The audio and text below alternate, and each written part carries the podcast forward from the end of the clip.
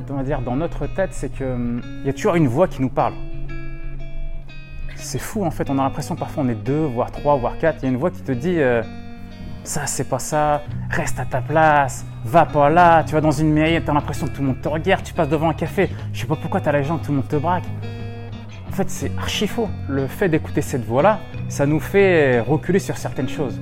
Alors moi, je dis que non, cette voix-là, elle peut vous faire du tort. Vraiment, c'est réel par rapport à vos projets, par rapport à votre vie. Et euh, j'ai vite compris qu'en fait, cette voix-là, fallait, fallait pas que je l'écoute.